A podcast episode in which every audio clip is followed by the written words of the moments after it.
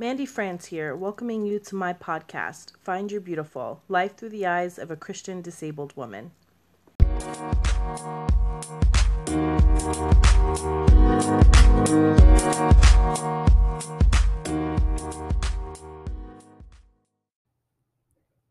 A very happy February to you all.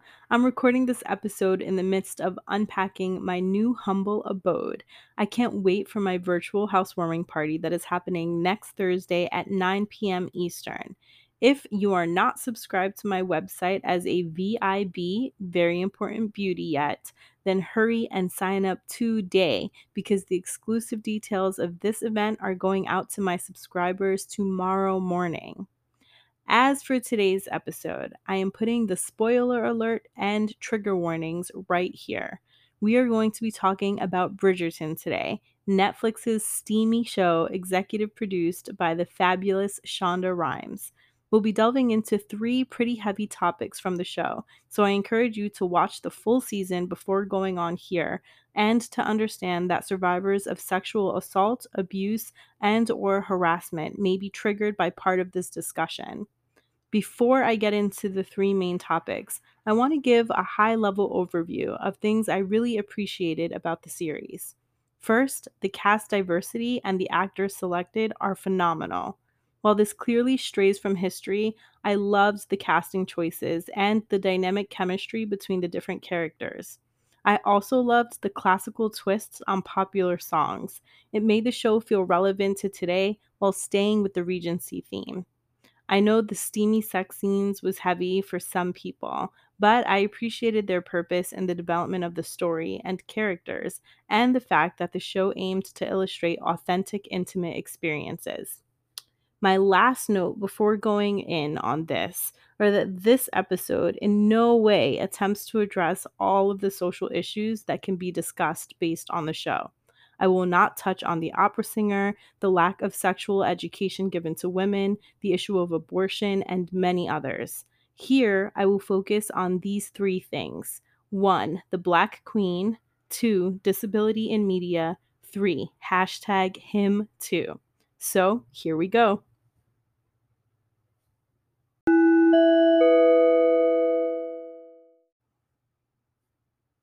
The title of this episode is The Beautiful Crowd. In French, this translates to Le Beau Monde, which was the equivalent to Le Bon Ton, meaning etiquette, in the 19th century. This first season of Bridgerton follows the Ton season, in which marriageable young ladies were presented by their parents at social gatherings in hopes of arranging profitable marriages. Again, many issues will not be addressed here. But I was very pleased to see the formidable queen played by Golda Rosheuvel, a Guyanese British actress in her early 50s. This alone breaks so many molds and makes me excited. I was even more excited when I learned that there is some historical context and controversy in Bridgerton that can be delved into by looking at the real Queen Charlotte of Mecklenburg Strelitz, a small North German duchy that was in the Roman Empire. Mario Valdez, a researcher who specializes in Black history and imagery, believes that Queen Charlotte has African ancestry via a 15 generation ascent to Madragana, a mistress or concubine to King Alfonso III of Portugal. Madragana, according to a 16th century Portuguese royal chronicler named Duarte Nunes de Leao, was a Moor while this was later disputed in the 18th century by Antonio Cayetano de Souza.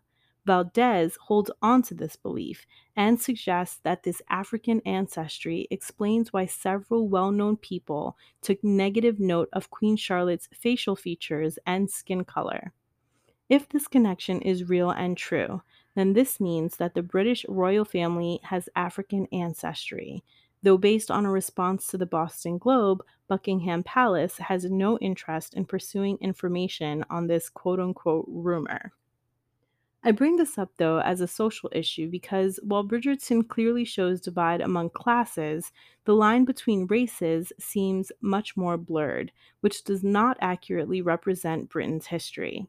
As America was born from Britain, it is important to keep the stronghold of racism that our founding fathers imposed in this country top of mind. Sadly, racism has not been abolished, and many of the actors in Bridgerton would have only been allowed to participate in the season as slaves. Let's continue speaking out against racism and creating a world where the love that Simon and Daphne share can truly flourish. The next issue, and you had to see this coming, is Simon's stutter. I very much appreciated that Simon's father portrayed a pretty accurate response to disability at the time. People with disabilities across all classes, but especially the high class, were not only frowned upon but shunned from society. While I feel the show did well in showing the attitude towards disability in the relationship or lack thereof between Simon and his father, I believe Bridgerton was too casual in presenting a quote unquote cured Simon. It is true, as President Biden has shown, that there are techniques people who stutter can learn to help mitigate it, but this is all done off screen. This frustrated me because we never get a true understanding of the work Simon put in, and it appears that by the time he reaches adulthood, he never struggles with stuttering. I believe authentic representation of disability in media is crucial to helping to destigmatize it and normalize disability as part of the human experience. If a show attempts to shine a light in any way on disability, then I think it's just as important to shine that same light on the process a person goes through to adapt to a world not designed for the disabled. To this end, I feel that Bridgerton came up short. Finally, the last social issue I want to address today was brought up by a scene that I was truly appalled to watch. I'm a huge supporter of all people, not just women, having the right to not be sexually harassed, abused, or assaulted.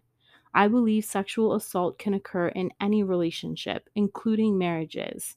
When an individual says no or stop at any point during intimacy, that revokes consent and any continuation of intimacy is a violation.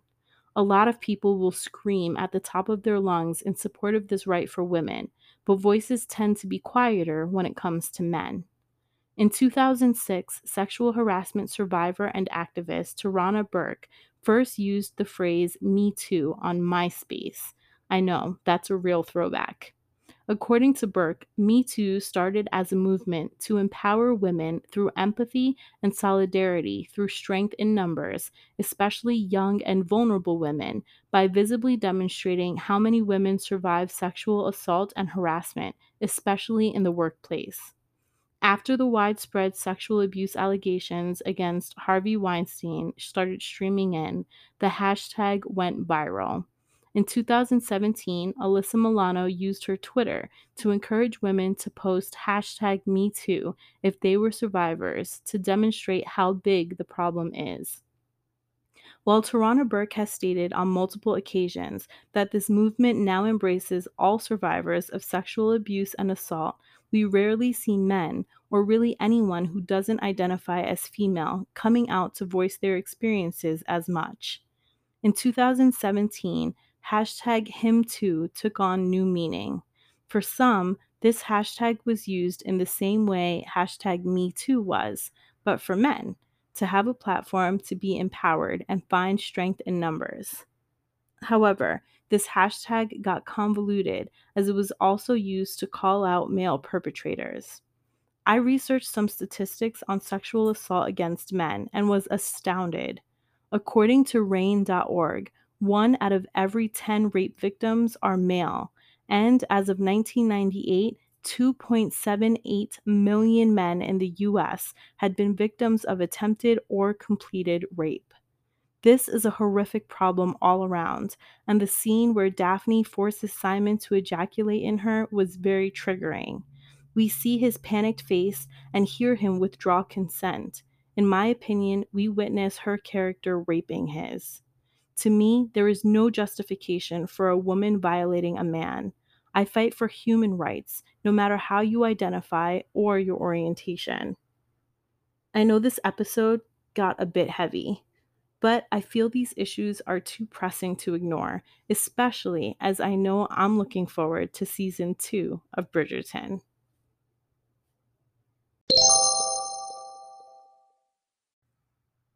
I'm dying to hear all your Bridgerton feedback, whether you share thoughts on what I addressed here or any other aspects of the show. Download the Anchor mobile app and leave me a voice message. And this is your friendly reminder to head over to the FYB shop. The beautifully engraved Find Your Beautiful necklace is only available for one more week.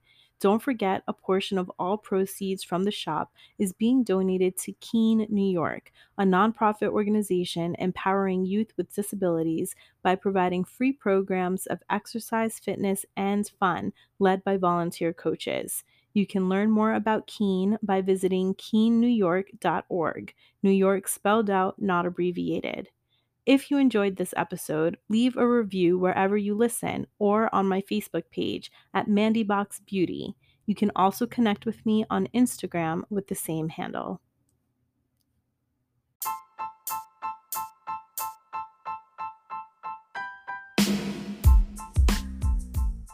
I have an amazing episode planned for Valentine's Day, a love and disability story you won't want to miss. Till next time, beauties.